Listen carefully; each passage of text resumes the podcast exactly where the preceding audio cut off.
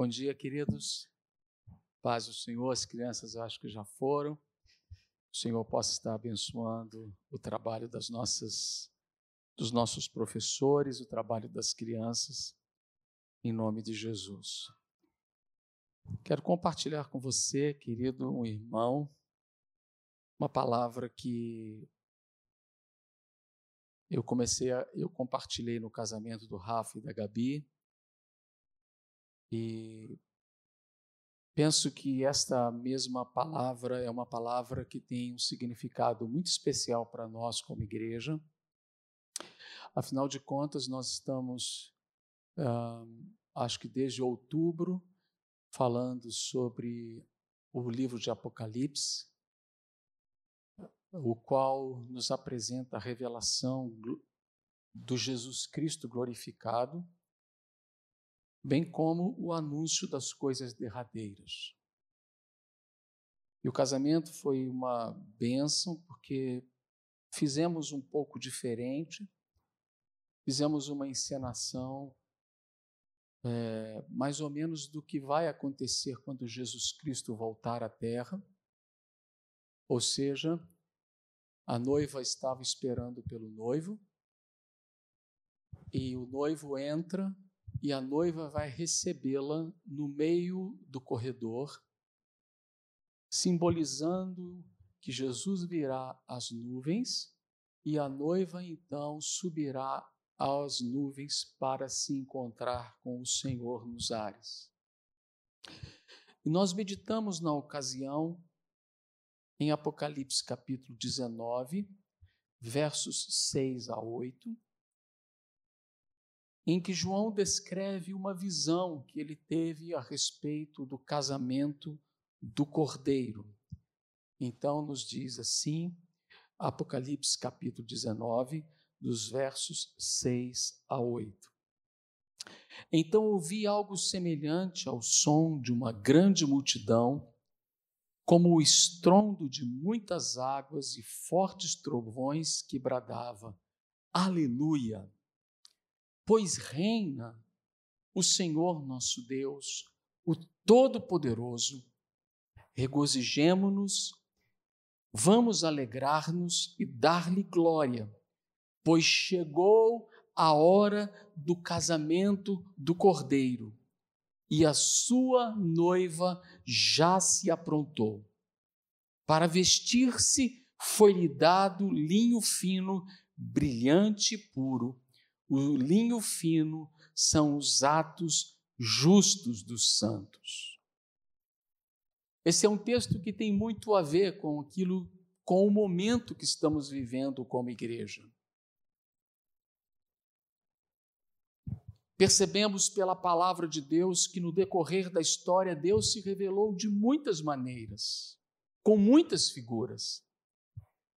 E uma dessas figuras utilizadas foi a figura do casamento, a qual retrata o amor de Deus, sua aliança permanente de fidelidade, o nível de intimidade que ele deseja ter com o seu povo e a mudança de status ou de condição, porque quando alguém casa, deixa de ser solteiro e passa a ser casado, da mesma forma, no casamento do Cordeiro, nós deixaremos essa realidade que vivemos aqui e, como diz a Escritura, viveremos para sempre com o Senhor.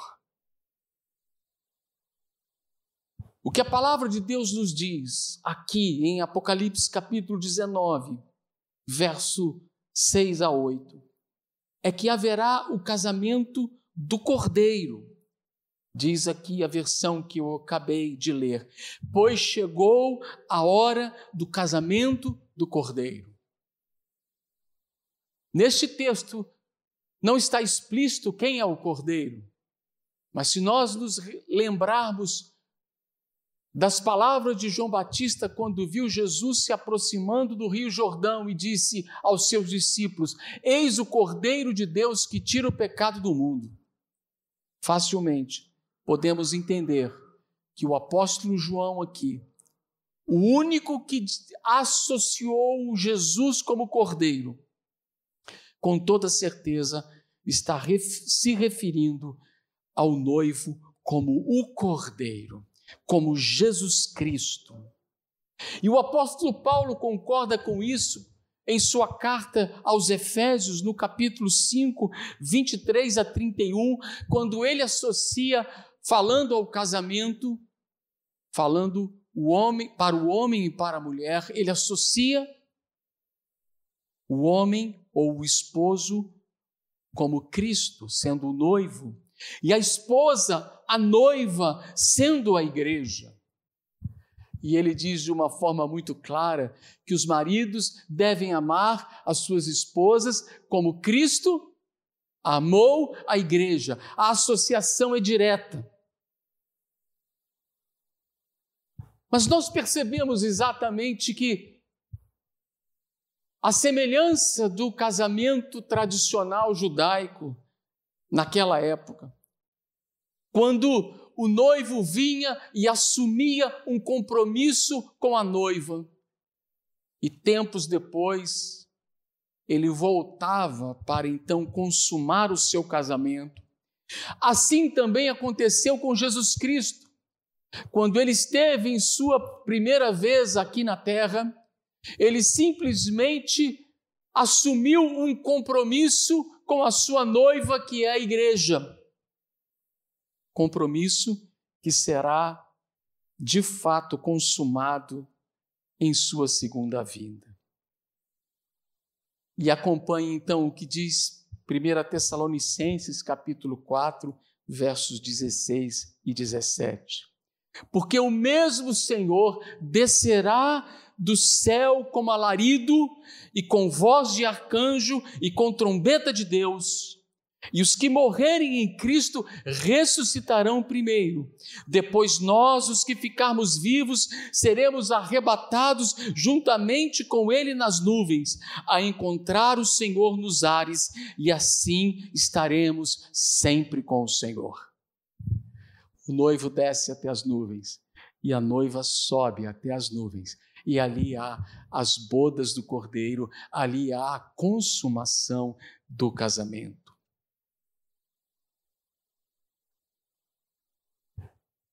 Embora João tenha visto, por uma visão, óbvio, o dia do casamento do cordeiro, isso nos leva a entender que essa data já está marcada, mas há um problema para nós.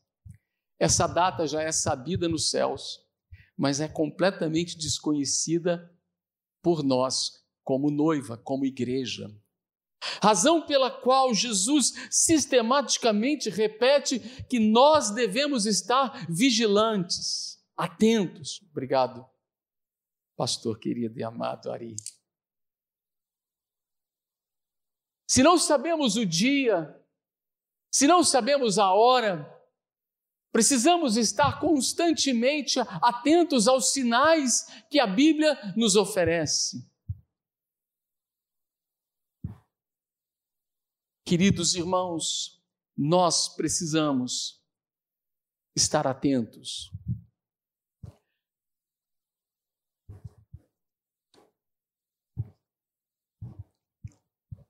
Esse período que vivemos, ou seja, quando Jesus assume um compromisso com a sua noiva, até que ele volte, é um período especialmente de preparação para o casamento. Razão pela qual nós temos estudado o Apocalipse. Razão pela qual nós queremos ser sensível à voz de Deus, porque Jesus disse às igrejas: quem tem ouvidos para ouvir, ouça o que o Espírito diz às igrejas. Repetida repetidas vezes ele está dizendo isso porque nós precisamos ouvir.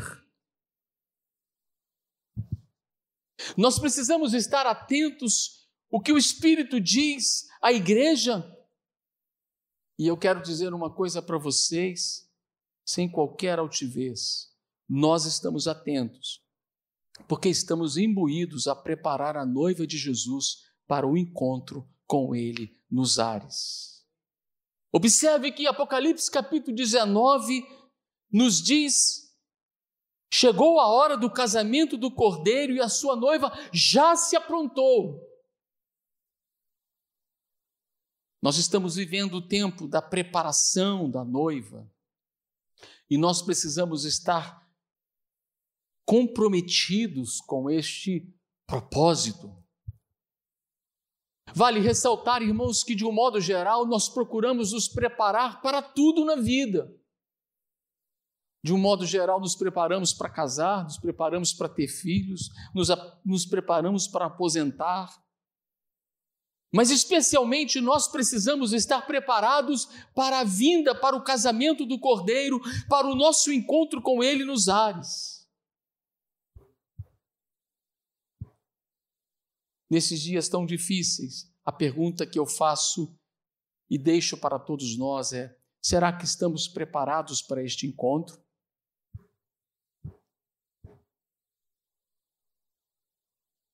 Será que você está preparado para enfrentar a tribulação e as dificuldades dos últimos dias?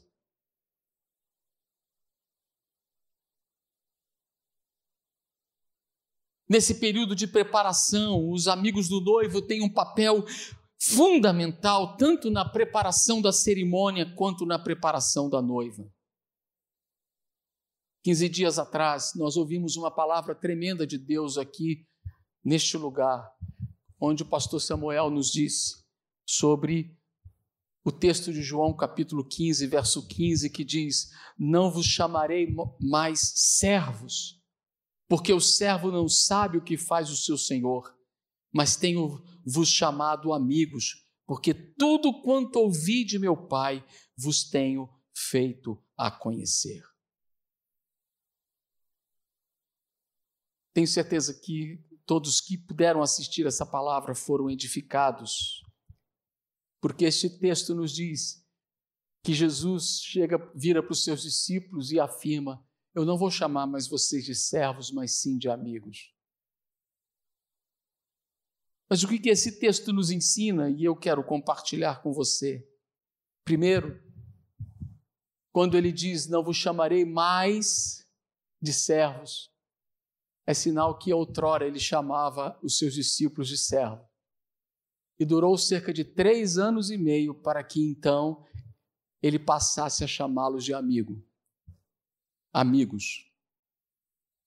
Amigos são aqueles que no decorrer do tempo passam a ter uma convivência íntima. Em segundo lugar, um desafio nesse texto foi muito forte no meu coração quando eu ouvi esta palavra.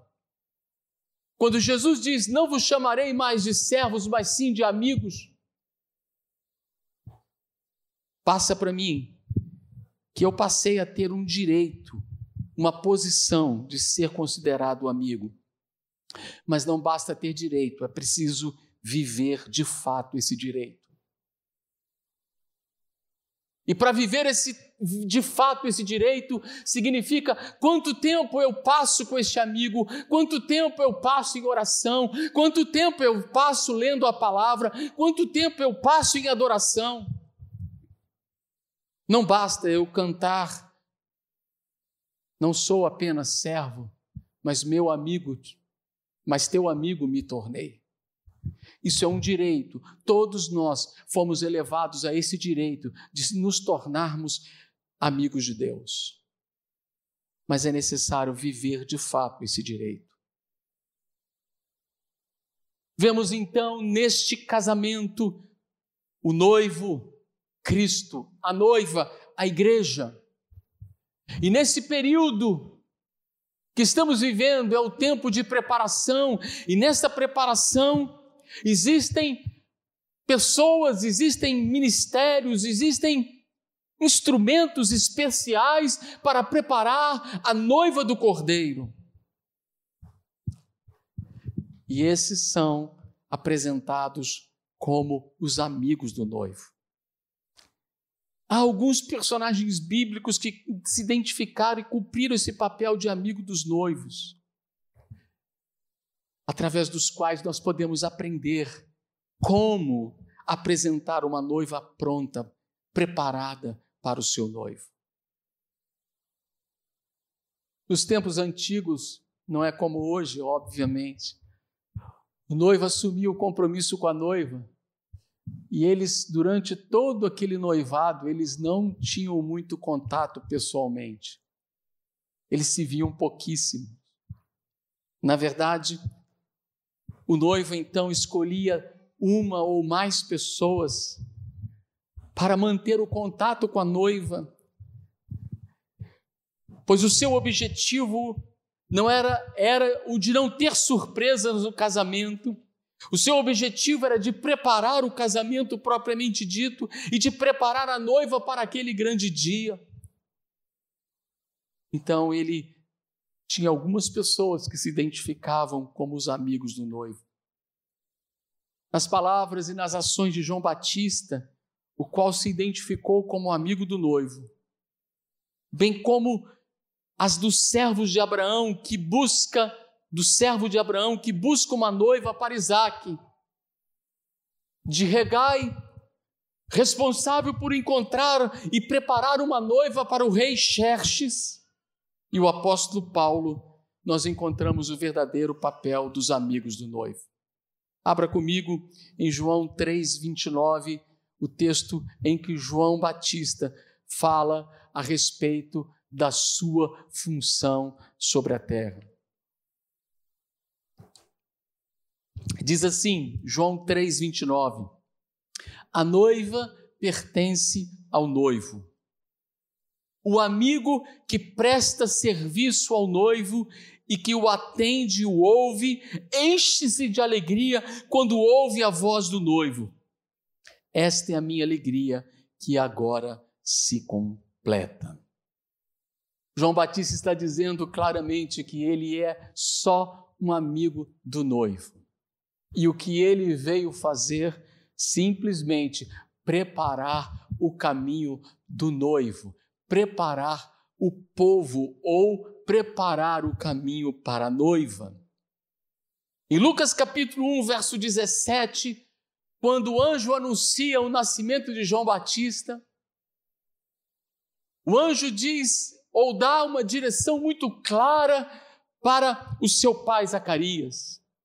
E fala a respeito de João Batista, irá adiante dele no espírito e virtude de Elias, para converter os corações dos pais aos filhos e os rebeldes à prudência dos justos, com o fim de preparar ao Senhor um povo bem disposto. O anjo está dizendo que João Batista vai à frente para preparar o caminho. E não apenas preparar o caminho, mas preparar um povo bem disposto, bem animado. Não um povo devagar, não um povo desapaixonado, não um povo desinteressado, nós precisamos ter uma fé, nós precisamos ter um coração apaixonado, nós precisamos ter um coração disposto para o Senhor e para o encontro com Ele. Precisamos ter interesses pela palavra. E João Batista cumpriu perfeitamente esse papel. E como é que ele prega o arrependimento, que converte o coração dos pais aos filhos, o coração dos rebeldes à prudência dos justos, para que um povo seja bem disposto. Vejamos então nas palavras de João Batista e nos exemplos que falamos, qual é a postura dos amigos do noivo. Repito o versículo que li em João 3:29. A noiva pertence ao noivo. Diga comigo. A noiva pertence ao noivo. Se a noiva pertence ao noivo, qual é o papel então do amigo do noivo? Em primeiro lugar, o amigo do noivo é respeitador, sabendo a quem pertence a noiva. Ele não usurpa e nem deseja ocupar o lugar do noivo no coração da noiva. Se sou amigo do noivo, não tenho que ocupar o lugar de Jesus Cristo de importância na sua vida. Se sou amigo do noivo, quero cada dia mais que a noiva esteja com uma expectativa a respeito dele e não a respeito de mim mesmo.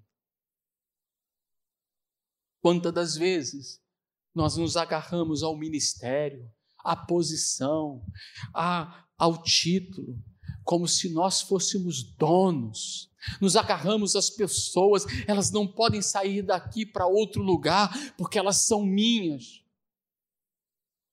Não, elas não são minhas. A noiva pertence ao noivo. E eu, como amigo do noivo, sei exatamente a quem ela pertence, a quem ela deve ser fiel.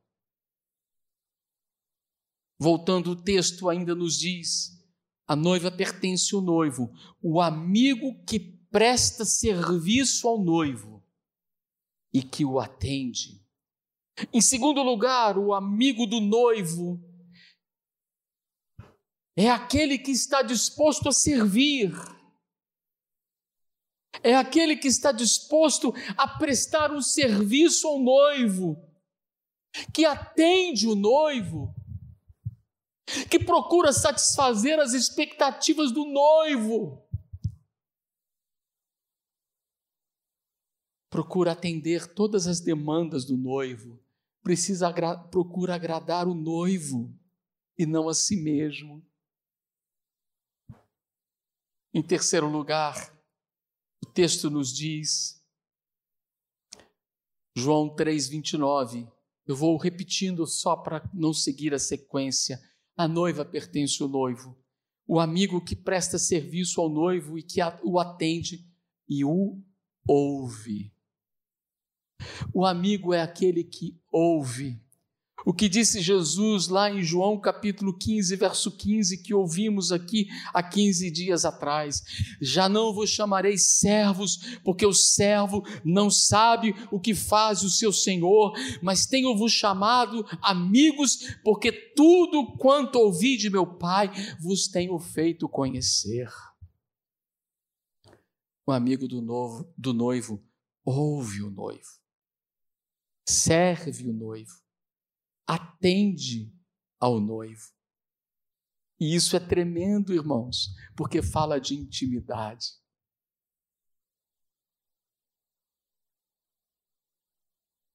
É o que nós desejamos principalmente como igreja. Entender o que o noivo deseja fazer nesses dias. Entender que o noivo deseja que nós preparemos a noiva para esse grande dia. O próprio Jesus diz que nós tem, temos que ter cuidado para que a nossa fuga não se dê no inverno e nem se dê no sábado. Ele está dizendo: olha, quando vocês virem Jerusalém cercado, estejam atentos, não demorem, estejam preparados. Ele deseja que nós estejamos preparados. Em quarto lugar, o amigo do noivo é aquele que é fiel a todas as demandas, a todas as exigências, conforme foi o servo de Abraão. Nós conhecemos a história que Abraão desejava que o seu filho se casasse e ele envia então o servo à sua terra para que da sua terra trouxesse uma moça. E ele passa uma série de orientações ao servo, ao seu servo, para que assim o faça. E diz a palavra de Deus que aquele servo seguiu fielmente todas as demandas, as exigências que Abraão lhe colocou. O amigo do noivo precisa ser fiel. Além disso, irmãos, algo que esse amigo do noivo que nós encontramos na história de Abraão, especialmente na história em que esse servo vai buscar uma noiva. Imagine você que ele vai lá buscar uma noiva. Na época não tinha Skype, na época não tinha WhatsApp, na época não tinha condição de ver o outro à distância, em tempo real. E aquele servo precisa convencer a noiva que é um ótimo negócio. E o que ele faz então? Ele primeiro começa a falar de Abraão, do pai. Olha, o meu, o meu senhor é um homem rico, é um homem próspero, é abençoado. Ele deixou a sua terra, recebeu uma promessa de Deus. Deus tem estado com ele, livrando dos seus inimigos.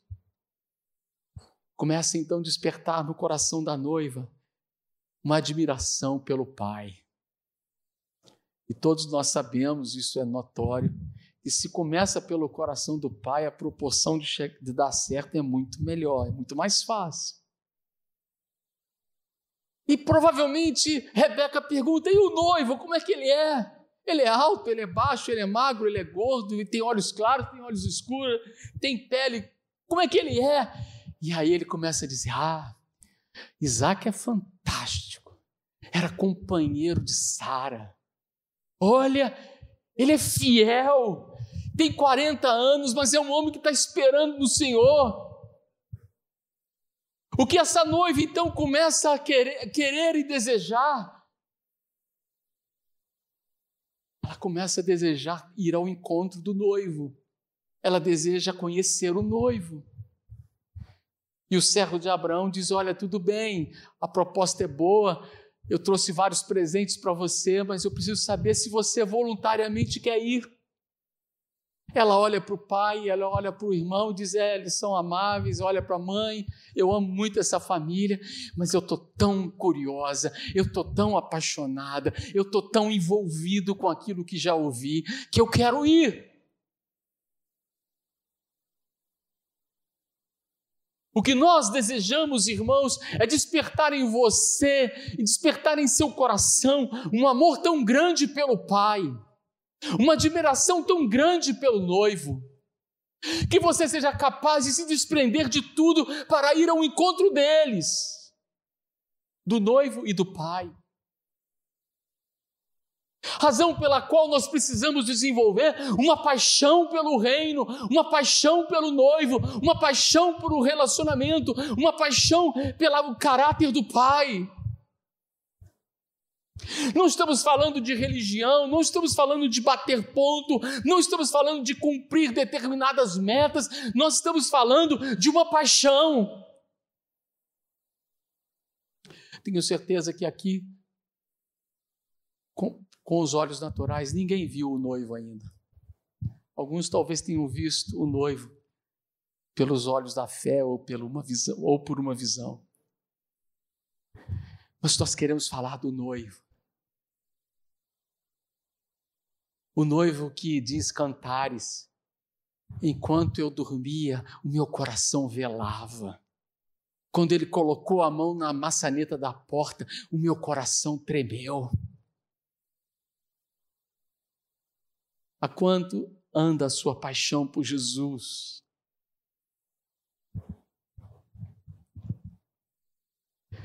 O servo de Abraão então fala, fala e fala. Continuando, o amigo do noivo, a semelhança de Regai, designa companheiras, servos, para que sirvam a noiva, com perfumes, alimentos, roupas e tratamento de beleza. Esther capítulo 2, versos 9 e 12 nos fala a respeito disso. Todos nós conhecemos a história. Xerxes tinha uma esposa chamada Vasti e ela não quis se apresentar diante do rei. O rei então a destituiu de rainha e foi, se, foi aberto então, como é que chama aí? Vagas, é, seleção, né? Foi aberta a seleção para uma noiva. E muitas apareceram. Mas quem não queria casar com o rei, né? Uf, as filas dobravam os quarteirões. Mas encontrou-se uma mulher chamada Esther. E essa mulher, juntamente com outras, foram fazer um período de preparação E diz assim, Esther capítulo 2, verso 9: E a moça pareceu formosa aos seus olhos, e alcançou graça perante ele, Regai.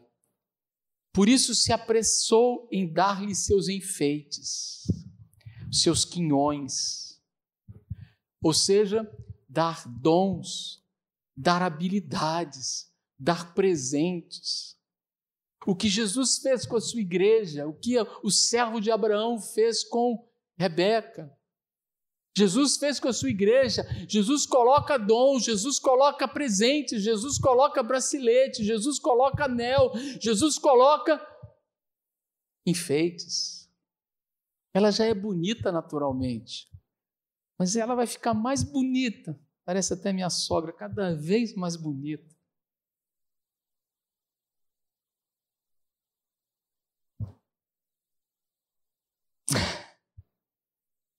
Eu até me perdi aqui falar da sogra. tá, vamos lá. E a moça pareceu formosa aos seus olhos e alcançou graça perante ele, por isso se apressou a dar-lhes seus enfeites e os seus quinhões, como também ele dar sete moças de respeito da casa do rei.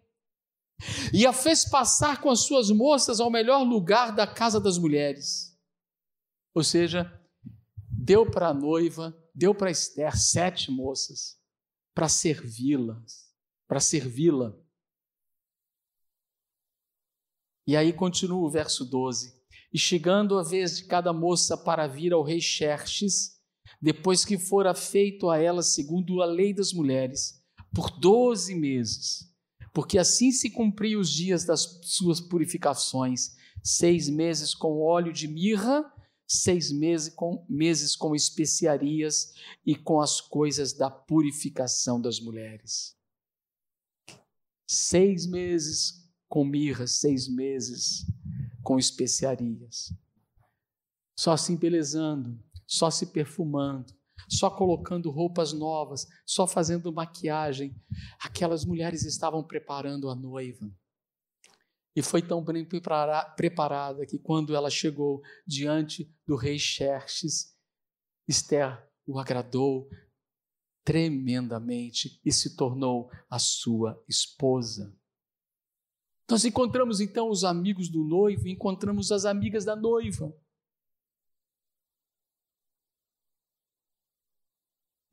Amigos são aqueles que não vivem criticando ou falando mal. A noiva tem defeito, Bem, mas para o noivo nós falamos, ela é linda, ela é maravilhosa, né, Rob? Tremenda. Vou falar coisa contrária? Claro que não. Porque nós estamos no processo de transformação, nós estamos no processo de Deus. E essas sete donzelas que foram designadas para cuidar de Esther. Elas fazem um paralelo com as dez virgens em Mateus capítulo 25, que foram responsáveis pelo cortejo nupcial. Vocês se lembram da história? Cinco delas eram prudentes e tinham reserva azeite em suas lâmpadas, e cinco delas não, eram tolas. E quando se ouviu a voz, a trombeta anunciando: lá vem o noivo. Elas se levantaram rapidamente para se preparar, mas cinco delas não estavam preparadas. E a Bíblia nos diz que cinco delas entraram para as bodas e cinco delas ficaram de fora. Por fim, a última característica do amigo de, do noivo ele precisa ser zeloso, cuidadoso. Diz assim o apóstolo Paulo: Porque estou zeloso de vós com o zelo de Deus, com o cuidado de Deus, com o carinho de Deus. Porque vos tenho preparado para vos apresentar como uma virgem pura a um marido, a saber, Cristo. E vou dizer uma coisa com o zelo de Deus nesta hora. Nós estamos tendo um estudo maravilhoso de Apocalipse. Se você não pode estar aqui, Você não pode deixar de ouvi-lo, ouvir a gravação na internet. Precioso, com conteúdo, com presença de Deus, com direção de Deus. Nós estamos comprometidos zelosamente a preparar a igreja de Jesus para o casamento com o noivo. Mas Jesus vai buscar uma noiva preparada. Não vai procurar, procur, não vai vir para encontrar uma noiva distraída, indisposta. Termino essa meditação em Mateus capítulo 22, versos 1 a 14, Jesus nos conta a parábola das bodas. Nessa parábola das bodas, o rei preparou toda a sua casa e convidou todas as pessoas para irem ao casamento do seu filho. Mas o verso 3 diz que simplesmente algumas pessoas não quiseram participar. O verso 4 nos diz que outros estavam ocupados demais e não encontraram tempo em suas agendas. Por isso o convite se tornou secundário. Eu preciso fazer isso, eu preciso fazer aquilo, eu preciso fazer aquilo outro. O verso 6 nos diz que outros desprezavam aqueles que faziam o convite. Talvez eles se sentissem tão importantes que só aceitariam o convite se o próprio dono da festa os viesse convidar. Por isso, maltrataram aqueles servos que convidavam a todos para o casamento. No entanto, o verso 9 e 10 nos diz que muitos receberam e acolheram a oportunidade de participarem daquele grande momento, daquele grande evento. Mas o que nós aprendemos nessa parábola é que não basta aceitar o convite para participar da grande festa. É necessário também ter novas vestes. É necessário também ter atos de justiça.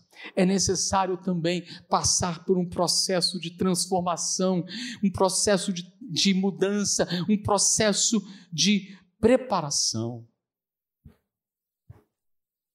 O que aprendemos nesse texto, nesses textos, irmãos, é que o casamento do cordeiro já tem a sua data marcada. Eu e você, como noiva, não sabemos o dia nem a hora. Então, razão pela qual muitas das vezes dormimos, muitas das vezes distraímos, muitas das vezes não estamos atentos aos sinais. Mas a palavra de Deus nos diz hoje de uma forma muito clara que estamos vivendo o tempo da preparação da noiva. E os ministérios da igreja são colocados por Jesus apenas para cumprir esta função de preparar a noiva para o encontro com o cordeiro. Desejamos apenas respeitar a noiva, saber que ela não nos pertence, ela pertence ao noivo. Precisamos apenas ouvir a sua direção, a sua voz, os seus anseios mais profundos e prestar toda assistência a fim de agradar o noivo em tudo. Queremos apenas ser fiéis a todas as demandas e as exigências que Ele tem para nós. Queremos apenas atiçar fogo no seu coração, fogo pelo pai, da, pelo pai do noivo e fogo pelo, pelo próprio noivo. Queremos apenas ser zelosos no chamado que Deus nos fez. Sabe por quê? Sabe por que precisamos, Ari? Sabe por que precisamos ser zelosos? Por uma razão muito simples. A parábola das dez virgens nos diz que cinco delas não entraram e cinco entraram.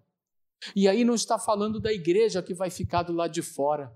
Ele está falando dos amigos da noiva que eram responsáveis para cuidar da noiva e preparar todas as coisas e não o fizeram adequadamente e ficaram de fora.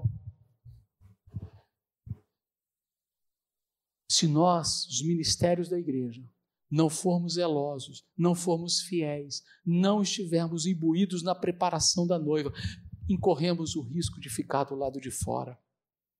E que Deus me livre de ficar batendo a porta, sendo que a porta já se fechou. Queridos irmãos, este livro de Apocalipse então nos diz. Eu quero ler, terminando esse, esta meditação. Então ouvi algo semelhante ao som de uma grande multidão, com o estrondo de muitas águas e fortes trovões, que bradava: Aleluia! Pois reina o Senhor, o nosso Deus Todo-Poderoso. Regozijemo-nos, vamos alegrar-nos e dar-lhe glória, pois chegou a hora do casamento do Cordeiro e a sua noiva já se aprontou. Você já está pronto? Para vestir-se foi-lhe dado linho fino, brilhante e puro. O noivo da igreja não será aquele falso que aparecerá se dizendo o verdadeiro Messias, que se assentará no trono de Deus e desejará ser adorado, o verdadeiro nome do, do noivo da igreja é o Cordeiro, é o Senhor Jesus Cristo. Por quem? Há uma expectativa no coração da noiva a tal ponto de Apocalipse capítulo 22, verso 17, João encerrar esse livro falando assim: o Espírito e a noiva dizem: Vem. Vem. Vem porque nós te ansiamos. Vem porque nós estamos apaixonados. Vem porque nós te amamos. Vem porque nós te desejamos. E todo aquele que ouvir, diga: Vem. E quem tiver sede, venha. E quem quiser, beba de graça da água da vida. O que nós aprendemos, queridos irmãos, é que o Espírito anseia e ele intercede por nós com gemidos inexprimíveis. Esta é uma outra palavra que podemos falar posteriormente. Porque nós não sabemos orar como convém, mas ele ora segundo a vontade de Deus, diz o apóstolo Paulo em 1 Coríntios, desculpa, em Romanos capítulo 8. E a vontade do e o clamor do Espírito Santo é suscitar na noiva um desejo pelo noivo a tal ponto de clamar pela vinda dele: vem, porque quando ele vier, nós iremos nos reunir com ele na glória. Obrigado, Senhor, por esta meditação nesta manhã. Que o Senhor nos leve a. Que o Espírito Santo produza uma paixão um amor, um anseio pelo noivo, pelo Pai, que nos leve a clamar: vem, e a dizer, como disse João em sua visão, porque Jesus disse: sim, venho em breve. E a noiva diz: Amém, Maranata, ora vem, Senhor Jesus. Que possamos estar prontos para esse encontro. Purifica-nos, limpa-nos, perfuma-nos, prepara-nos. Em nome de Jesus.